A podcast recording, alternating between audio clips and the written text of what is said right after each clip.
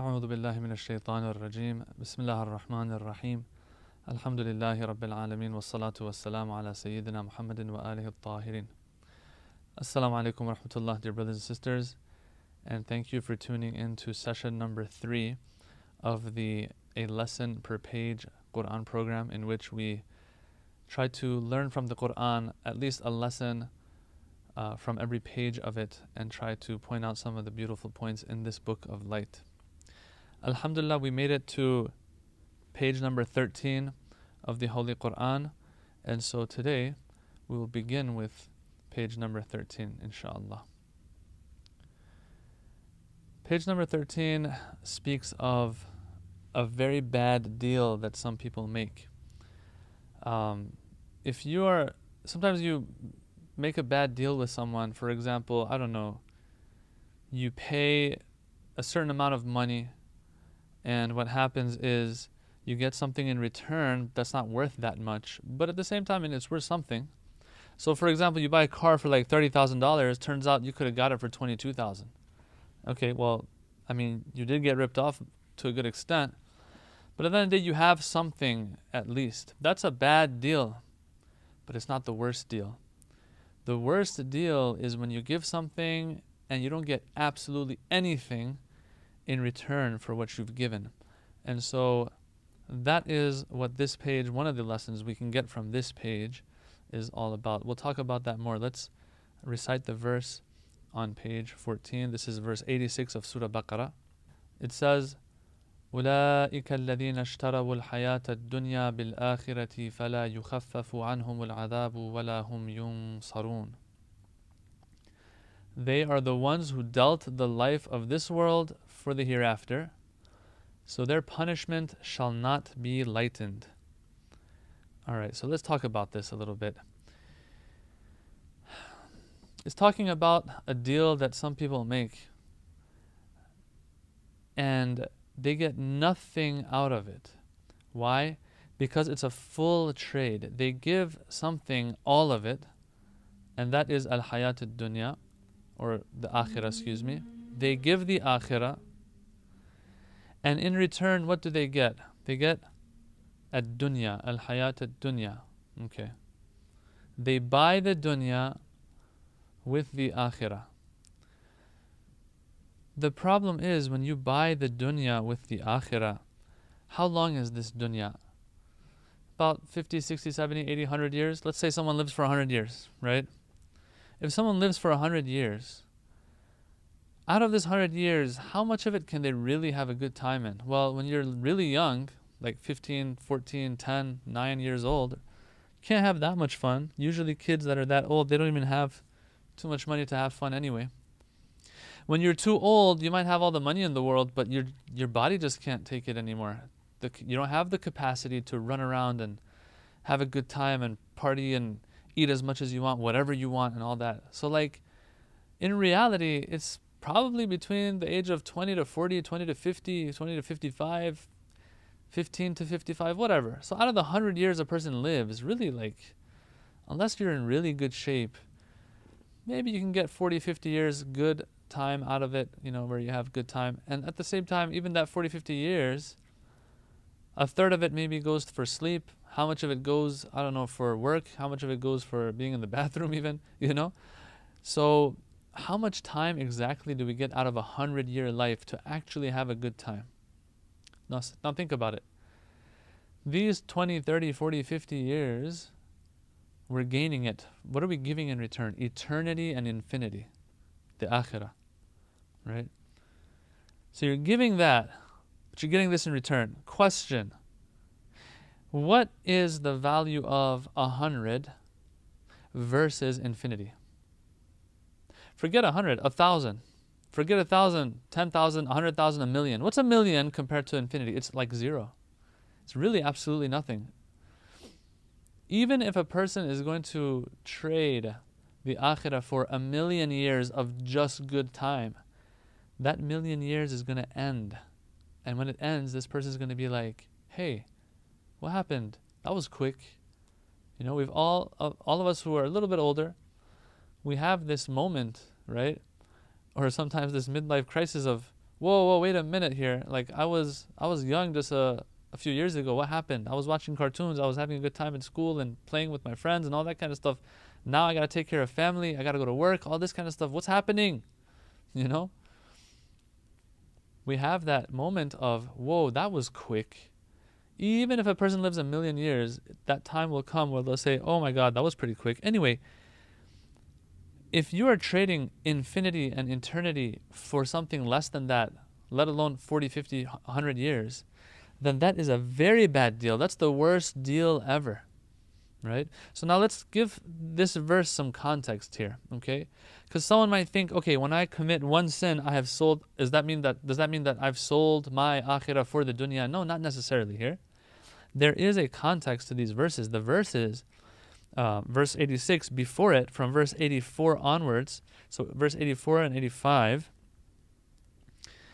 they're talking about a people who shed other people's blood, who send people out of the cities and exile them.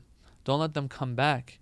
You know, things like that. Very bad and grave sins. Not just your normal everyday sin, okay? Talking about these kinds of people. But at the same time, these people think that they are people of God right? They think they're people of God, and so God scolds them. He says, I'm telling you, these are the things you're not supposed to be doing. Kicking people out of their homes, people out of their towns and villages and cities and homes, and shedding people's blood unjustly, and so on and so forth.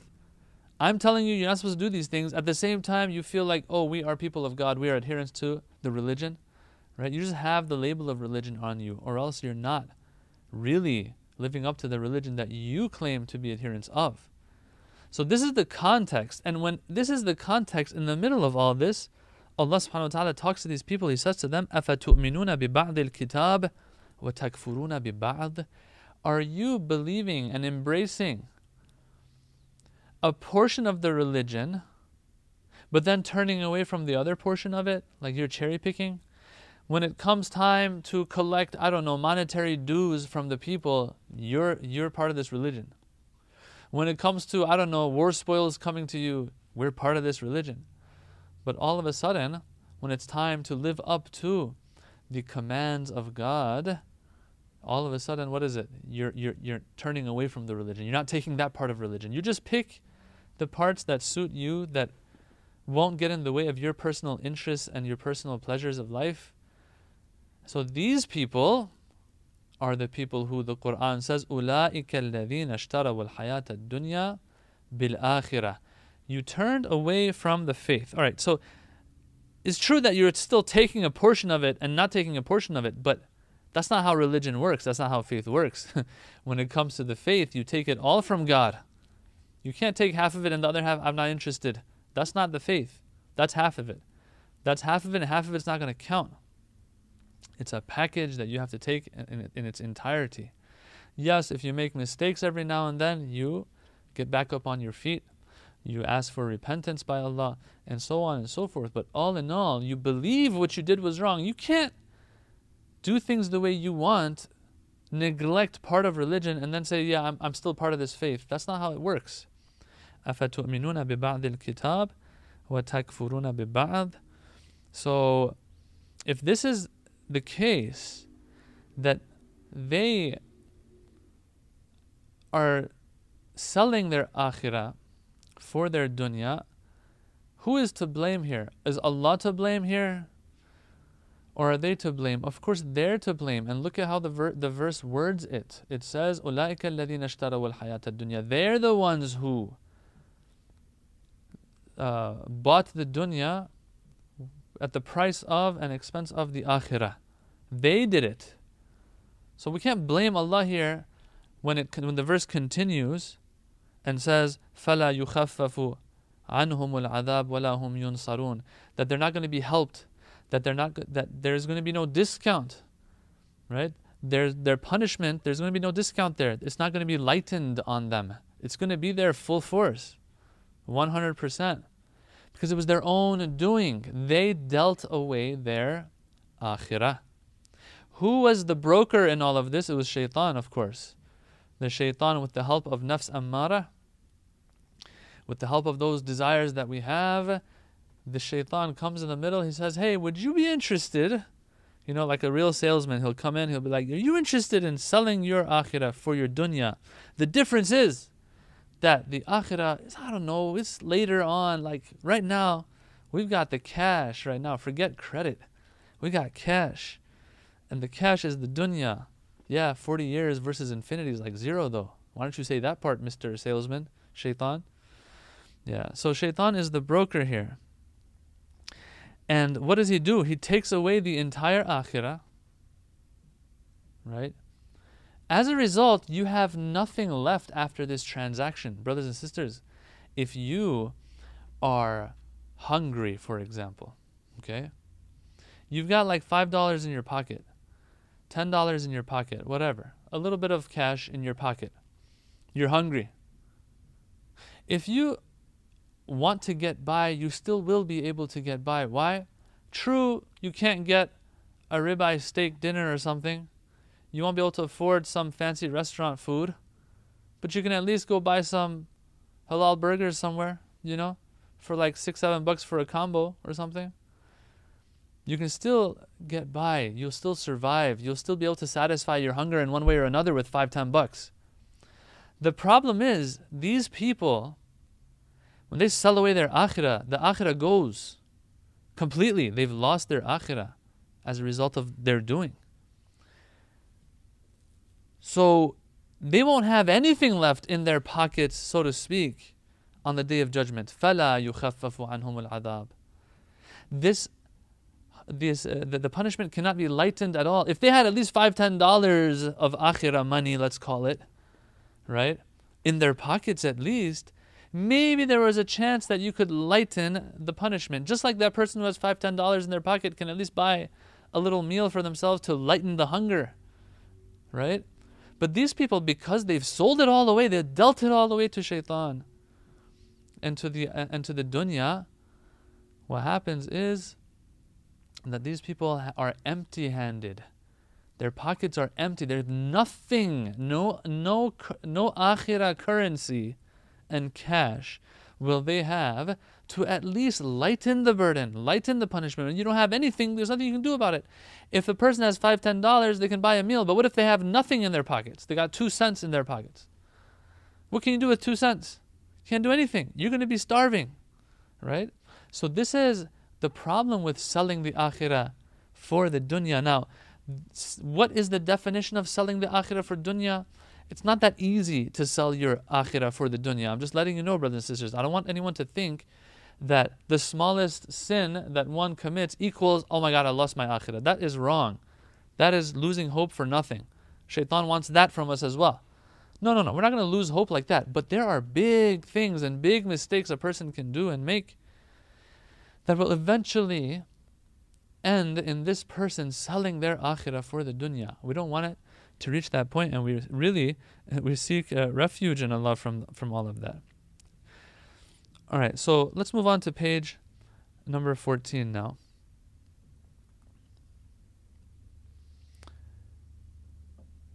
Page number 14 speaks about people who would ask for something from God, ask for help from God, ask for victory from God, and ask for guidance from God. And so what happens is when Allah eventually He sends this guidance and help their way, they don't do what they're supposed to do.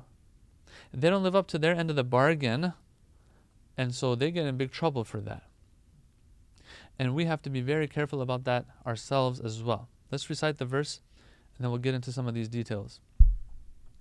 This is verse 89 of Surah Baqarah. It says, ولما جاءهم كتاب من عند الله مصدق لما معهم وكانوا من قبل يستفتحون على الذين كفروا فلما جاءهم ما عرفوا كفروا به فلعنة الله على الكافرين And when there came to them a book from Allah, confirming that which is with them, and earlier they would pray for victory over the pagans, so let me explain this. The translation is a little hard to understand for some, maybe. It says, when Allah would send them a book, okay, confirming whatever they had with them of other books before Islam, right? And before that, before Allah had sent them the book earlier, right? Earlier meaning before they actually received the book from Allah, they were praying for victory over the pagans. So when there came to them what they recognized, they knew this is what they were asking for, and Allah, Allah has sent it to them now. What did they do? They defied it. So may the curse of Allah be on the faithless. Subhanallah. That is legit scary. So the problem is, these people of the book, okay, these are people of the book. They are people who have faith in Allah already, okay, whether they were Jewish, whether they were Christian, whatever they were from before. Um, they were a minority when they were living amongst the pagans of, let's say, Medina. Okay? And so they were asking Allah, or wherever they were, Medina is just an example, wherever they were, the pagans, the idol worshippers, they were a group, and the people of the book, people who adhered to a divine faith and religion, like Judaism, like Christianity before Islam, they were another group. And of course, as I explained in previous sessions, these people of the book, they were more educated, they had more knowledge of, you know, important things because of the blessing of faith that Allah had sent them through the prophets, right? These people, they're asking God for victory, not necessarily in a physical fighting way, but just all in all to, for Allah to give them power, to give them the upper hand over who? The pagans, the idol worshippers, which these people of the book knew are in the total wrong of things. Who worships idols? That just doesn't make sense, yeah? And so they are doing dua to Allah, yastaftihun, meaning they're asking for fath. They're asking for some form of victory over the pagans. All right, so now what happens is Allah sends them a book now, sends them a prophet, sallallahu alaihi wa sends them guidance. What did they do? Well, they're supposed to do what they're supposed to do is to do their part now is to embrace the faith, aid this prophet sallallahu alaihi wa Do their part. What did they do? What they did was kafaru They turned away from it. They defied and denied it. Now the thing is sometimes guidance will come your way and you're like I'm not sure if this is actual guidance. Here the verse is saying, فَلَمَّا جَاءَهُمْ مَا عَرَفُوا When that which they knew is truth came to them, they could recognize it. Oh, this is it. This is what we were asking for. It's not like something came to them like they're like, we're not sure. Is this it? We don't know. The Quran is telling us, and us Muslims, as people who accept what the Quran says, because some might say who are not Muslim, they'll say, well, they weren't convinced that the Quran was the right book, was the book from God. The, us Muslims who believe in this Quran, we see that the Quran is saying that no, they recognized it. They recognized it for whatever it was. And so they still defied it. So there's no excuse here. As a result, if it's something that you know and have knowledge of, you were asking for it. Yeah? and you still turned away, there is absolutely no excuse and justification for that. As a result, فَلَعْنَةُ اللَّهِ عَلَى الْكَافِرِينَ See, this is where the curse of Allah is sent upon people. Brothers and sisters, guys, like, if I am, if I'm a person who might suffer from different tragedies in life, things will come my way that are bitter, are sad, are hard, and troublesome. I shouldn't just say, oh, Allah has cursed me, Allah hates me. No, no, no, no, no, no, no. That's just life and how the material world works. You want to know when God is going to send his curse upon a person? In cases like these, where people have guidance coming to them, they were asking for it, they're ready for it. And when it comes and they are rec- they recognize it, yet they still turn away. Why? Because of personal interest, tribalism, whatever. We'll have another verse later that we'll get to where you'll see it's just the, the dumbest, un- most unacceptable reasons for turning away from the faith. Allahu Akbar. Yeah? They turn away from it. That's when la'natullahi ala al-kafirin. When the la'na of Allah is upon them. Right? There's a lot of disbelievers today even. But it's not their fault that they don't know. They weren't born into the faith. And all they see is some extreme stuff out there happening and the Quran being misinterpreted by people. And so they're like, oh, I don't think this is what God wants from me. I, I personally believe that God has more love than hate in him. Well, yeah, and that's what the Quran is telling us, but they're just showing you the wrong version of Islam, if we can even call it a version of Islam. Yeah, I'm using these words very loosely right now. There are a lot of disbelievers who, are, who don't believe in Islam because of these things. So, the, can we say, Ja'ahum ma'arafu, something has come to them that they have been able to recognize? No. And so who says that necessarily? Now I'm not I'm not going to judge for God. I'm not going to speak on God's behalf. But it's going to take a lot more to prove that God's curse is upon everyone who's non-Muslim even. Right? Some people have tried to find the truth, they didn't find it there. But what's for sure is this right here what the Quran is saying that there are some who knew and yet they still turned away, then for sure they're la'natullahi ala al-kafirin. That Allah his mercy isn't going to encompass these people because they themselves don't want it. Allah is saying here, my mercy is through adhering to this faith, embracing it, helping it. We're not interested. Okay, you're not interested. That means you're not interested in the mercy of God, because the mercy of God flows through this Prophet sallallahu alaihi wasallam, through this book. And so, for us, brothers and sisters, what we can take away from this today for ourselves is that when we're asking for something, or even not asking for something, but especially when we're asking for something, when the time comes for that blessing to actually come to us, look, it's not going to come in some gift wrap or something. It will require effort from us as well. We have to live up to our end of the bargain. If I'm asking Allah for a halal living, I have to try my best to find where that halal living lies, yes, and that halal livelihood lies. Number one, I have to make that effort. Number two, I will have to make sacrifices sometimes, yeah. I have to be able to, I have to be willing. I can't be like the Bani Israel to just sit back and say, Oh Allah, send me this, send me that. I want a good wife. I want a good life. Yeah, some will say, Wife is life. All right, good for you. That's good. It's a good slogan to have.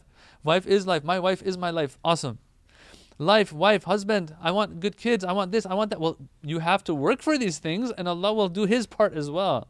It's it's it's it's a two-way road here, right? We have to understand that. We cannot be like Bani Israel, sit back and say, let God do everything. True story. Bani Israel did this in the past. The Quran tells us, Surah Ma'idah, verse 24. It's talking about when Bani Israel had to go in to the promised land. But they had to get rid of the people there that were evil people, of course, and idol worshippers and all of that. If they go in and make the sacrifice, Allah is going to help them and they will be inhabitants of the promised land. What did they say? They're like, ah, you know what? We're not in the we're not in the mood. Uh, Musa, you're telling us to go into the promised land. Ah, just tell God to go and do it for us. You, you and God go fight those people. We're sitting here waiting. Let us know when it's all done so we can go into the promised lands. Uh-uh, that's not how it works.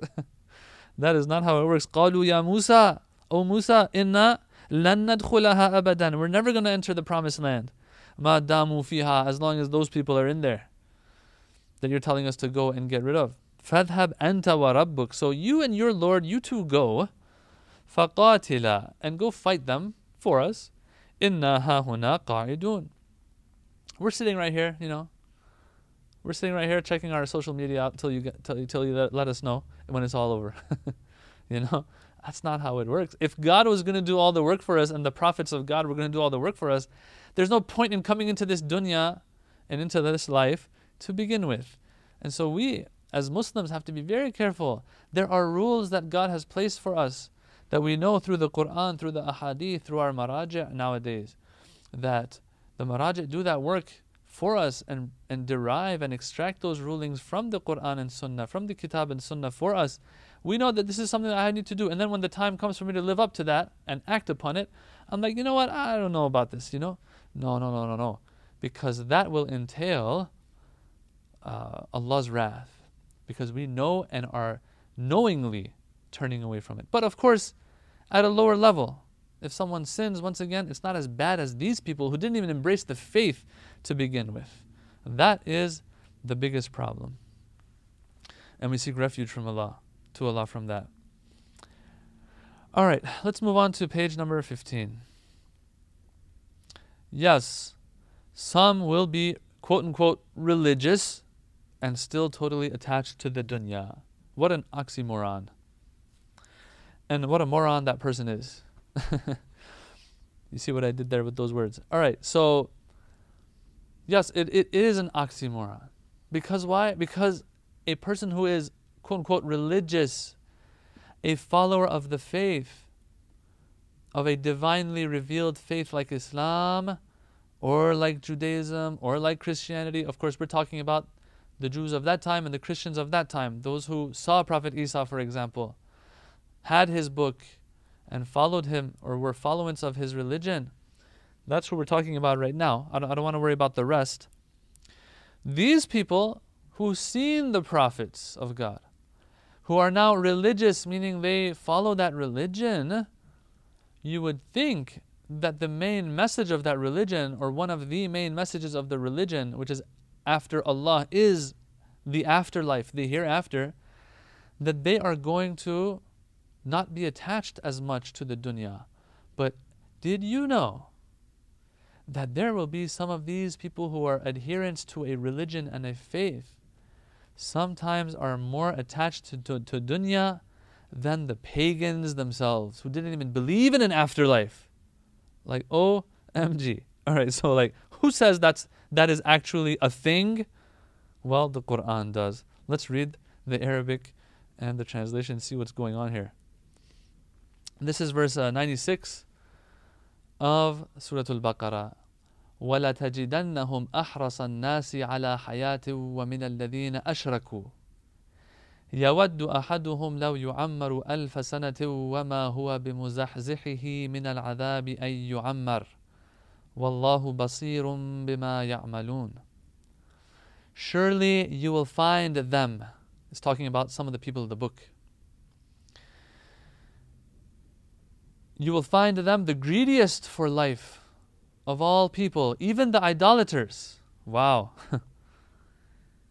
even the idolaters. More than that. Each of them is eager to live a thousand years, though it would not deliver him and save him from the punishment were he to live that long. And Allah sees best what they do. Subhanallah. Like for me personally, when whenever I see this verse, it really sends shivers down my spine because it's like, look, just because you're an adherent to the faith, just because you're Muslim now, just because you have the Holy Prophet sallallahu alaihi wasallam, you love the Holy Prophet, you have Imam Ali alayhi salam, for example, yeah. You say I have wilayat of Amir al-Mu'mineen alayhi salam. All of these things are great and they are fundamental and foundational to everything else, really. But at the end of the day, that's not gonna that's not gonna guarantee anything yet. You gotta work on yourself. You gotta do the work. The Imams, the Holy Prophet are not gonna do the work for us. We have to do the work. We have to be the ones who walk the walk. No one's gonna walk the walk for us. They came and taught us how to walk the walk. But at the end of the day, we have our own legs and we have to make it to the destination. Now, let's talk about this verse. This verse is speaking about some of the Ahlul Kitab, namely the Bani Israel again. And previous verses are pretty cool too. This is this was verse 96 that we read. But the previous verses are also talking about them. They're like, hey, you, uh, you really think that uh, uh, the akhirah is only for you? Like God has set it aside, khalisatan min dunin nas. This is exclusively reserved for the Bani Israel, the akhirah.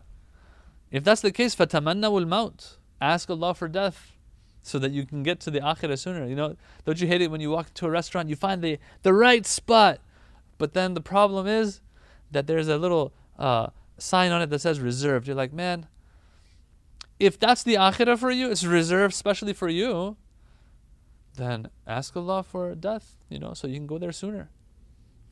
No, they're not going to do that. As a matter of fact, you know what? They're not only are they going to not ask for death, but they are also so attached to this dunya that they want to live longer here. So I'm going to talk about that a little bit, but let me open a parenthesis real quick. Let me open a parenthesis real, real quick here. Here it says, if you really think the akhirah, this is verse 95, which is before 96. If you really think the akhirah is belongs to you, ask for death, the verse says that is something that was for them. We don't have in our literature, in our scripture, yes, in Islam, we don't have this concept of asking for death as if it's something encouraged for everyone. Hey, people, after your salat, do dua so that Allah takes your life sooner. We don't have such a thing. So I want to make that clear. This is not something um, that is a virtue for us. Even back then, maybe Allah is speaking metaphorically here, saying like, "Hey, why aren't you wishing for like at least you know having a wish of death? I man, I can't wait for death to come you know towards me, you know that kind of thing." Our grand mystics and scholars, lots of them, if you were to open up their hearts, you would find that they're longing for that, that moment of death because that is when all the ease comes, all the awesomeness comes, all the pleasure comes for them. So here, tamanna wal doesn't necessarily mean do dua for death. It means, it can at least mean, at least in your hearts, there should be some inclination towards death, but no, we don't find that in you. Right? So parentheses closed. All right? So that's not something that we do dua for, brothers and sisters, because I have had people ask this before. We don't have this notion in Islam. All right, so um, going back to the main lesson here and the main topic here, these people, their adherence to this faith, but look, the faith has not done them what it's supposed to. Why? Done for them what they've supposed to, what it's supposed to. Why? Because they didn't do their part either.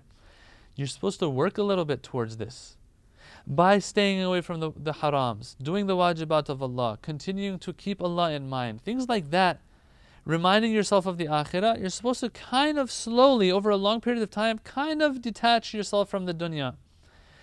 Understand that the akhirah is something that's work, worth for, worth working for and, and striving towards. What has the faith done for you if all you can think about is, oh man, I wish I could get another thousand years and another thousand years of this life? It says you'll find them the greediest for life. Each of them is eager to live a thousand years. So this shows that la- back then, these people weren't living that long. So that's how much they are, they're in love with this dunya. All right, well, you would at least expect that these people are less in love with the life of this dunya than the pagans because the pagans, for example, during the Prophet's time, sallallahu alaihi wasallam, they believed in Allah too. We have so many verses in the Quran that say that they believed in Allah, but the problem was they believed in a lot, a lot of other little Allahs too. that was the problem. But they, yeah, they believed in Allah being the ultimate God, right? The greatest of them all. Okay? They believed in that. The problem with them was of course, the shirk and the little gods that they believed in, but in addition to that, the fact that they did not believe in an afterlife. قال من يحيي العظام وهي رميم Who is who's gonna how are they gonna bring us back to life when our bones have disintegrated? Right? That was their problem. They didn't believe in an afterlife. So think about it, brothers and sisters. Who is supposed to have more love of, of the life here in this dunya, in this world that we're in? a person who does not believe in the afterlife or does believe in the afterlife? Of course, it's obvious. The one who does not believe in the afterlife, you would expect them to be clinging on more to the life of this dunya versus someone who believes in an afterlife. A person who believes in the afterlife, okay, I can understand that they will still be interested in this life, they will still love it. They might even still love it to the point that they want to live here for a thousand years and all that kind of stuff. That's good, that's cool, no problem. But come on, like you should not be in love more with this dunya than a person who doesn't even believe in an afterlife to begin with because they're like once we die it's all over. That's there's nothing. So why not cling on to this life and love this life more? Yeah you would expect them to have more love. But it's just crazy. It's just mind-blowing that the adherence of a religion that has a divinely revealed book and scripture through their acts and deeds and actions can reach a point where they're so in love with this life such that the pagans are less in love with it. Wow. What does that say to us as Muslims today, as believers today? That okay, you have love of the Holy Prophet sallallahu you have wilayah of Ahlul Bayt salam. That's good. that is pivotal, that is foundational. That is really the cornerstone of everything. But is it everything? No, the Ahlul Bayt have taught us, the Holy Prophet ﷺ has taught us, Allah subhanahu wa ta'ala through the Quran has taught us. إليه يصعد الكلم الطيب والعمل الصالح يرفعه. That yeah, it's true. Having the right belief is going to get you to the destination. You're moving in the right direction, but to move, you need al amal salih. You have to figure out your actions and deeds. And to keep Allah's satisfaction in mind when it, with whatever it is that you do throughout your life, throughout your everyday life. That is what will slowly build one's iman and faith to the point that slowly they get detached from this dunya. Why? Because dunya will flash itself to them, left and right. All the flashy stuff it has, it'll show it to them. But when the haram of the dunya comes up, they turn away from it. Well, if dunya was everything for them, they would go for it. When you turn away from a haram, brothers and sisters, that flashy haram, that is one step towards detachment. That itself was an instance of detachment from dunya. Slowly, these observances of the harams, of the wajibat, they will accumulate and one's iman grows. And before you know it, as you've gotten a little older, you are more interested in the akhirah than you are in the dunya. Versus the guy for 50, 60, 70 years who's been doing whatever he wanted. Why? Because it's all about me, it's all about this dunya. You can't expect this person to listen to a lecture by Mulana and the Mulana says we should not be attached to dunya. He's like, good thing you said that. From this day forward, I won't be attached. That ain't how it works. That's not how it works. This is something that has to be worked on. I'm not saying miracles are not possible. I'm not saying that you know there will be exceptions. All I'm saying it's going to get super hard for a person who has been this attached to dunya to the point where wajib and haram doesn't matter for them. It's going to be super hard for them to change their ways. It starts from now, brothers and sisters. But even if someone has grown older there's still hope for them if they make a firm decision um, to follow the way of God. And so, for the younger ones who are listening, inshallah, and lots of the stuff that I'm talking about in these sessions are for the younger ones. Right? These are the messages of the Quran. We're going through each of these lessons of every page for this reason. Because when you go through them, you get a taste of all the different lessons that the Quran has to tell you. But then all in all, there's an underlying theme within all of these lessons and stories, and that is Allah, Allah, Allah, Allah's satisfaction, and then as a result of Allah's satisfaction, akhirah, akhirah, akhirah. The rest is just details on the side. All right? The rest is secondary. Okay, moving on to page number 16. It speaks about sorcery during the time of Prophet Sulaiman alayhi salam. During the time of Sulaiman, there's a lot of interesting things. There are a lot of interesting things that are going on, right? If you watch, a, a movie has been made in Iran on Prophet Sulaiman. I think it's called uh, The Kingdom of Solomon or something like that. And I think it's uh, you can find it online with uh, with subtitles. Um, but the thing is, I haven't gotten a chance actually to watch it, and maybe I should. But um, I have seen the trailer for it years ago when I was in Qom, and so I, from what I remember, it really looks like a Harry Potter movie. And for the record, I haven't seen any of those either. Just saying, but like you know, you hear about what this stuff's all about. So like anyway, um, it was an interesting time, the time of Prophet Sulaiman alayhi salam. Uh, he he's the, the wilaya takwiniya he has, how he's able to manipulate nature. Him and Prophet Dawood, the Quran speaks about them. How he's able to communicate with the animals, how he's able to subjugate the jinn, and how like very extraordinary things happened during his time, like bringing the throne of the Queen of Sheba all the way to his land and his lands. Okay, so it's a very, very interesting time. I mean, it's not like you just run into a jinn or something once in the time of Prophet Sulaiman. No, no, like he is interacting with them, he's communicating with them. They're doing work for him, the Quran tells us. All these things that I said are in the Quran, by the way. Okay, so it's a very, very interesting time. And sorcery, black magic, things like that were happening during his time as well. So there are, I want to give you some of the history of it, a little bit of it that's relevant to the verse um, that we're going to recite. And then there's there there are one or two lessons I want to draw from this, which are very important and relevant to us um, today. All right, so the, uh, this is verse 102 of Surah Baqarah. And it's one of my favorite verses, by the way. I, I have a lot of favorite verses, but this is one of them, okay? So it says, وَاتَّبَعُوا مَا تَتْلُو الشَّيَاطِينُ عَلَى مُلْكِ سُلَيْمَانَ وَمَا كَفَرَ سُلَيْمَانُ وَلَكِنَّ الشَّيَاطِينَ كَفَرُوا يعلمون الناس السحر وما أنزل على الملكين ببابل هاروت وماروت وما يعلمان من أحد حتى يقولا إنما نحن فتنة فلا تكفر. فيتعلمون منهما ما يفرقون به بين المرء وزوجه وما هم بضارين به من أحد إلا بإذن الله. ويتعلمون ما يضرهم ولا ينفعهم. ولقد علموا لمن اشتراه ما له في الآخرة من خلاق. ولبئس ما شروا به أنفسهم لو كانوا يعلمون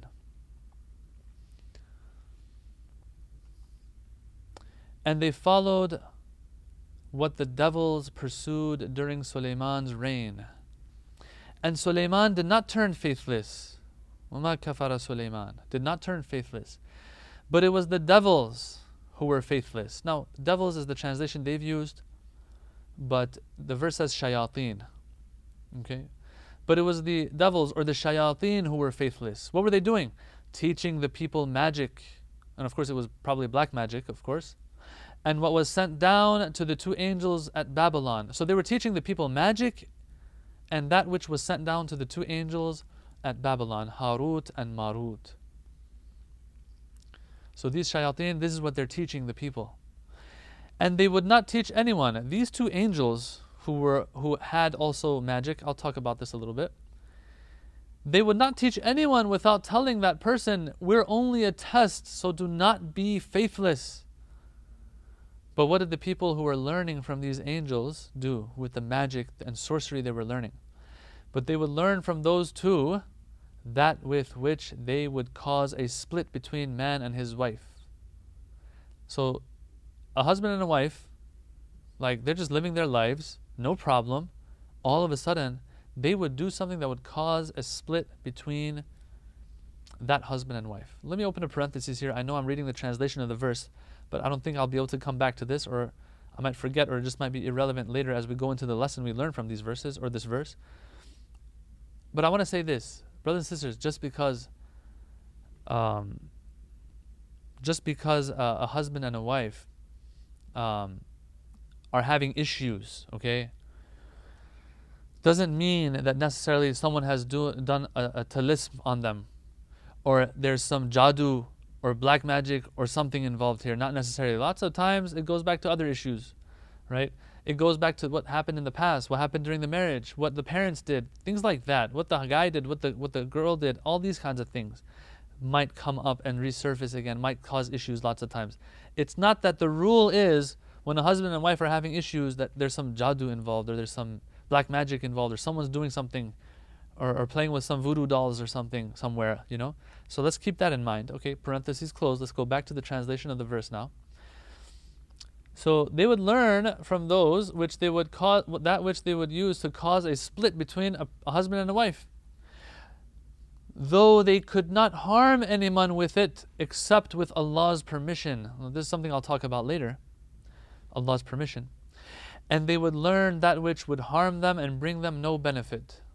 Though they certainly knew. Okay, this is important again. You see, they know something. Remember previous verses? Things were sent down to certain people, they recognized it, but they turned away. Here also it says, though they certainly knew that anyone who acquires it has no share of the hereafter, and no share in the hereafter. Surely evil is that for which they sold their souls. Once again, we see a transaction happening. Brothers and sisters, selling your akhirah for dunya Surely evil is for what for which they sold their souls. La bi'sama sharau bihi. That's not a very, I would say, accurate translation even. Surely evil is that for which they sold their souls. No, let's let's say surely what a horrible thing they sold their souls for. La bi'sama sharau bihi anfusahum. What a horrible, worthless thing. It's the worst thing you could have gotten. Right? It, it kind of reminds you of Jack and the Beanstalk. What happened to poor Jack, where he comes home, sold the cow, the last asset that they had, him and his mom. His mom's like, All right, what'd you get? He's like, I got three beans in return. Like, she's like, What in the world is wrong with you? She threw those beans outside. And he got lucky, those were special beans. But hey, beans aren't always going to be special, people. so here, when it says la ma bihi, like this is the worst deal. This is the worst thing you could do. Yeah, it reminds of uh, reminds us of what the lesson we learned from page 13. You see, there's a theme recurring in the lessons of the Quran. All right. Surely, what a horrible thing they sold their souls for, had they known. If only they know. If only they knew how horrible what they got in return was. What did they get in return? We'll talk about that. They sold their akhirah. What did they get in return? We'll talk about what they got in return. There's a ton of stuff to talk about in this verse. Number one, this verse is a tough verse to understand. Remember in the beginning of the translation, I said, devil, they've used the equivalent of devil in this translation um, in which usually I use the translation of Ali Quli Qara'i because I find it the most accurate. But even there, sometimes you know there will be some difference of opinion, which is fine. The word here that has been used is devils, but shayateen was the Arabic. Why do I point this out? Because some commentators of, of this of the Quran, some of the mufassirun of the Quran have said, what, what is meant by shayateen is the bad people of the human race, not the jinn race. So not devils or shayateen in that sense, but people who are shayateen. Others have said, no, it's the devils themselves. The j- shayateen of the jinn, not the shayateen of ins and humans.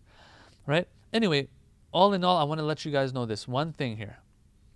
That Allama Tabatabai, who is one of the greatest, of course, commentators of the Holy Quran, in my opinion, and in the opinion of many, he has said that and he's done the survey himself and he's looked into all of the previous tafsirs of his time and he has said that look the commentators of Quran have a strange difference of opinion on this verse. In other words, like I haven't seen anything like it before. That's it's strange how much difference of opinion we have on this verse and uh, interpreting it and understanding it such that you won't find another verse with this much difference in it. Okay, so this is a tough verse, but I'm going to share with you the uh, the version that Allama Tabatabai and maybe others have spoken of that I feel might be the most that kind of we can at least agree with and make sense. This much of it I'm going to share with you, okay? So that we can give it some context and then take our lesson away from it. The story goes like this as I said, the time of Prophet Sulaiman is an interesting and strange and unprecedented time. A lot of interesting things happening, extraordinary things happening, okay? All the way till his death. Like the jinn were working for him until his death. And other verses of the Quran tell us that he was leaning on his cane, and while he was leaning on his cane and the jinn were doing work for him, he passed away in that state. And after a long time, when insects ate, oh, ate away at his cane and he finally fell, that's when the jinn found out, oh my God, he's dead. We don't even have to work anymore. we didn't have to work a long time ago, even. Yeah, but they didn't know. So they, the jinn were working for him till his death. All right, having said all of that, it's, an, it's, a, it's a very strange time. A lot of strange stuff is happening. Sorcery is one of them, black magic is happening. And so the accounts tell us that what Prophet Sulaiman did was he would try to store as many of these papers and parchments and I don't know stones and sticks and deerskin and these uh, whatever they're called, these talismans and uh, talismans, uh, or talismans that they call them. He was storing all of these with all of those uh, spells on them and stuff, storing them in a place to use to counter all of the black magic that was out there. All right. That's a pretty interesting detail that not a lot of people are aware of. So he was storing all of them probably for this purpose, they say. What happens is, after Prophet Suleiman dies, and people dig up these things or gain access to these things, is when they're like, whoa, wait a minute here. What was Suleiman? Was he really a prophet? Because all the weird stuff that was happening in his time, we don't see it or we don't hear about it happening regard when it comes to previous prophets. What's going on here? Was he really a prophet even or was he a sorcerer? Look at all this stuff we found. Wow. So this is that happened. That some people have thought that he was a sorcerer, not even a prophet to begin with. Subhanallah. All right. Why am I saying all of this? Because if you paid attention, the beginning of the verse says, وَمَا كَفَرَ سُلَيْمَانَ وَلَكِنَّ الشَّيَاطِينَ كَفَرُوا It wasn't Suleiman who was a sorcerer kafir, a disbeliever because of the sorcery and all of that. It was the shayateen actually. What's going on? What's going on? Well, the Mufassirun tell us, the, these commentators of Quran and interpreters of Quran, they tell us that, and they share accounts where it says that the Holy Prophet, sallallahu alaihi wasallam, the Yahud of his time, when they noticed him speaking of Prophet Sulaiman as a prophet, they're like, no, wait a minute here. They were calling the Holy Prophet وآله, out. They were calling him out, saying, he wasn't a prophet, he was a sorcerer. He's a kafir. Na'udhu billah, na'udhu billah. We seek refuge in Allah from such a statement. And so the Prophet, this, this verse was revealed that no, no, no, no. You're basing your judgment on what they what, what they found after his death, but that was for good reasons that he was keeping those, yeah, and preserving these parchments and whatnot. There was, there was a good reason for it. He didn't. He wasn't kafir because of sorcery. The shayateen and what they did, and also the people who learned from Harut and Marut, who Allah had sent to neutralize the black magic of people with good with, with the magic and teaching the people how to counter that black magic. But it's like a double edged sword. You can use a sword to defend yourself when someone's attacking you, but you can also use it in an offensive way to take someone's life unjustly. So the Harut and Marut, when they were teaching the people this magic, they're like, don't use it for the wrong purposes. But there were some people who used it for the wrong purposes. So this verse is exo- it's, it's exonerating Prophet Sulaiman alayhi salam but now, the lesson that we want to learn from all of this is this brothers and sisters, Harut and Marut, they're telling the people that we are a test. Straight up, they're telling them, this is your test. Be careful how you use it. Use it to counter the black magic, the negative magic that's used against you. But the people, what did they do? They misused it. And they sold their akhirah as a result. Okay. There are two points here I want to make. Number one, it says, وَمَا هُمْ بِضَارِّينَ بِهِ مِنْ أَحَدٍ إِلَّا بِإِذْنِ اللَّهِ They were, if they were going to harm anyone, it, was, it wasn't happening except with Allah's permission. This has tawheed to the max.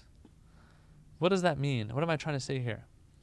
That even when something bad is happening in this life, anything anyone does with their free will, it's true that they're the ones who are deciding to do it. But in the end, Allah's permission is there still. Allah's permission is there. Don't think that just because I'm making a decision, good or bad, Allah has nothing to do with it anymore. If Allah doesn't give permission for this to happen, it won't happen. And the only re- reason He's giving permission to, for it to happen, if it's something bad that you're doing, is because that's what this life is for. It is a test. How else are you going to test? He has to give permission. But don't think God is like some far off entity somewhere living in some far, far off planet who has nothing to do with this world now because people are doing evil things. No, Allah's permission, Allah's permission is there always. Allah is part of everything. We have to remember that. This is pure tawheed. right?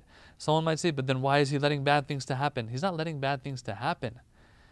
This life was, is made for us to come in, in it and be able to be tested. That's what it's all about. If he's going to stop us from doing the bad things, then that's going to defeat the purpose. He might as well just put us in Jannah straight, straight up. And that's going to defeat the purpose too. We're supposed to come here and build our Jannah or our Jahannam ourselves. Okay, and there's a lot to talk about here, but this is not a theology class. I don't want to get into certain details, and time is running out as well. And so I want to get to another point. So the first point is the pure tawheed that's in this verse. These people think with their black magic and all the crazy, negative, bad stuff they're doing, they're on top of everything. It's all about me now. No, it's not all about you. Still, Allah is still in the equation. Don't think He's out of the equation. Number one. Number two point You'll say, okay, what are these people doing all of this for? If they are, if the verse says, وَيَتَعَلَّمُونَ مَا يَضُرُّهُمْ وَلَا يَنْفَعُهُمْ that they would learn that which would harm them and bring them no benefit, then why are you doing it? This is so dumb of you. You're learning something that is only harming you, where in the akhirah, of course, and has no benefit for you then tell me, what are you gaining from it here in this life at least? And this is where I want us to pay attention as Muslims today. What were they getting out of it? Well, I think it's pretty obvious what they're getting out of it. It's cool. It's awesome. We are always interested, brothers and sisters, we're always interested in the extraordinary stuff the inaccessible, the ghaib, the unseen, the occult stuff, the juicy stuff. Right? That's what we're after. Now, sometimes it's extraordinary things, sometimes it's even information about others. Why do people like to backbite so much? It's information. Well, these tabloids, like, you know, 90% of it is probably made up anyway, but it's just nice because it's like different. We're after that different stuff, you know, unfortunately. It's not enough that we have 600 plus pages of the Quran teaching us about all the good stuff that's going to come later. Don't worry, you'll see it. Just give it some time, have some patience, you know? No, no, no, no. I, I'm, I'm, I'm living the now. I want to live in the now. That's the problem. And so these people, what are they getting in return? Nothing in the akhirah. As a matter of fact, they were warned that this, you're selling your akhirah for this kind of stuff if you're going to use it in the wrong way. And they sold it. They they they shook Shaitan's hand as the broker and dealt away their akhirah for what? For some of the cool stuff, right? Some of the extraordinary stuff that they get out of out of life here, out of the black magic here. So the lesson, brothers and sisters, stick to the solid stuff. All this extra stuff out there of you know, oh my God, someone had a dream like this, or someone has a magical, special power like that. You know, this person, this. Th- Who cares? I'm going to stick to the Quran and the Hadiths. The Quran Hadiths, they're telling me, look, don't worry too much about this uh, magical stuff or seeing an angel or, or, or summoning a jinn, all that. We don't find that in the Quran. What we find in the Quran is Allah, Allah, Allah, work towards Allah's satisfaction, akhirah, akhirah, akhirah. Your parents, righteousness, charity, things like that is what is boldened in the Quran. And then what do we find? We find our people sometimes, unfortunately, forwarding like some video that you can tell is not even true. I wish it was true at least. It's made up or it's just some some uh, some coincidence that something started moving or something started coming down from the sky or whatever it was. And that's like a sign for them that, oh my God, Allahu Akbar, like this is this is proof that we're on the haqq and truth. No, no, the proof that you're on haqq and truth is that you got 600 plus pages of the Quran. That how much of it have we learned or tried to learn? That's what it's all about. Stick to the solid stuff, brothers and sisters, and younger guys out there, younger people out there. Don't worry about being cool or uncool or having fun or not fun, all that stuff. Okay, whatever. You can try to do that. But when it comes to choosing between dunya and akhirah, this should not be something that is going to be a deciding factor in the decisions that we make.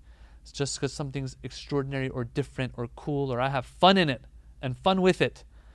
These people with the black magic, they were having fun with it. That's what it was.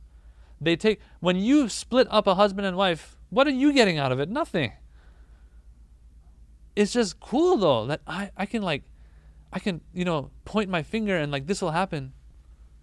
You know? Magical powers. All of our you know, these kids who watch cartoons, before you know it, this guy wants to be like the X Men, wants to fly, wants to, I don't know, go Super Saiyan or something. All these things. These things, they're cool, but they're not the goal of life. If you're not getting anything out of it, okay, be careful not to sell your akhirah for it. You can want you want to have halal fun, that's fine. You want to have halal cool stuff, that's fine. All that, but these are not the priorities necessarily, and never ever will we sell our akhirah for them. We ask Allah subhanahu wa ta'ala to take care of us and to watch out for us and to keep us on the straight path of guidance and to get our priorities straight. Walhamdulillahi Rabbil Alameen. اللهم نور قلوبنا بالقرآن وزين أخلاقنا بالقرآن ونجنا من النار بالقرآن وأدخلنا الجنة بالقرآن. اللهم اجعل القرآن لنا في الدنيا قرينا وفي القبر مونسا وعلى الصراط نورا وفي الجنة رفيقا ومن النار سترا وحجابا وإلى الخيرات كلها دليلا. برحمتك يا أرحم الراحمين. والسلام عليكم ورحمة الله وبركاته.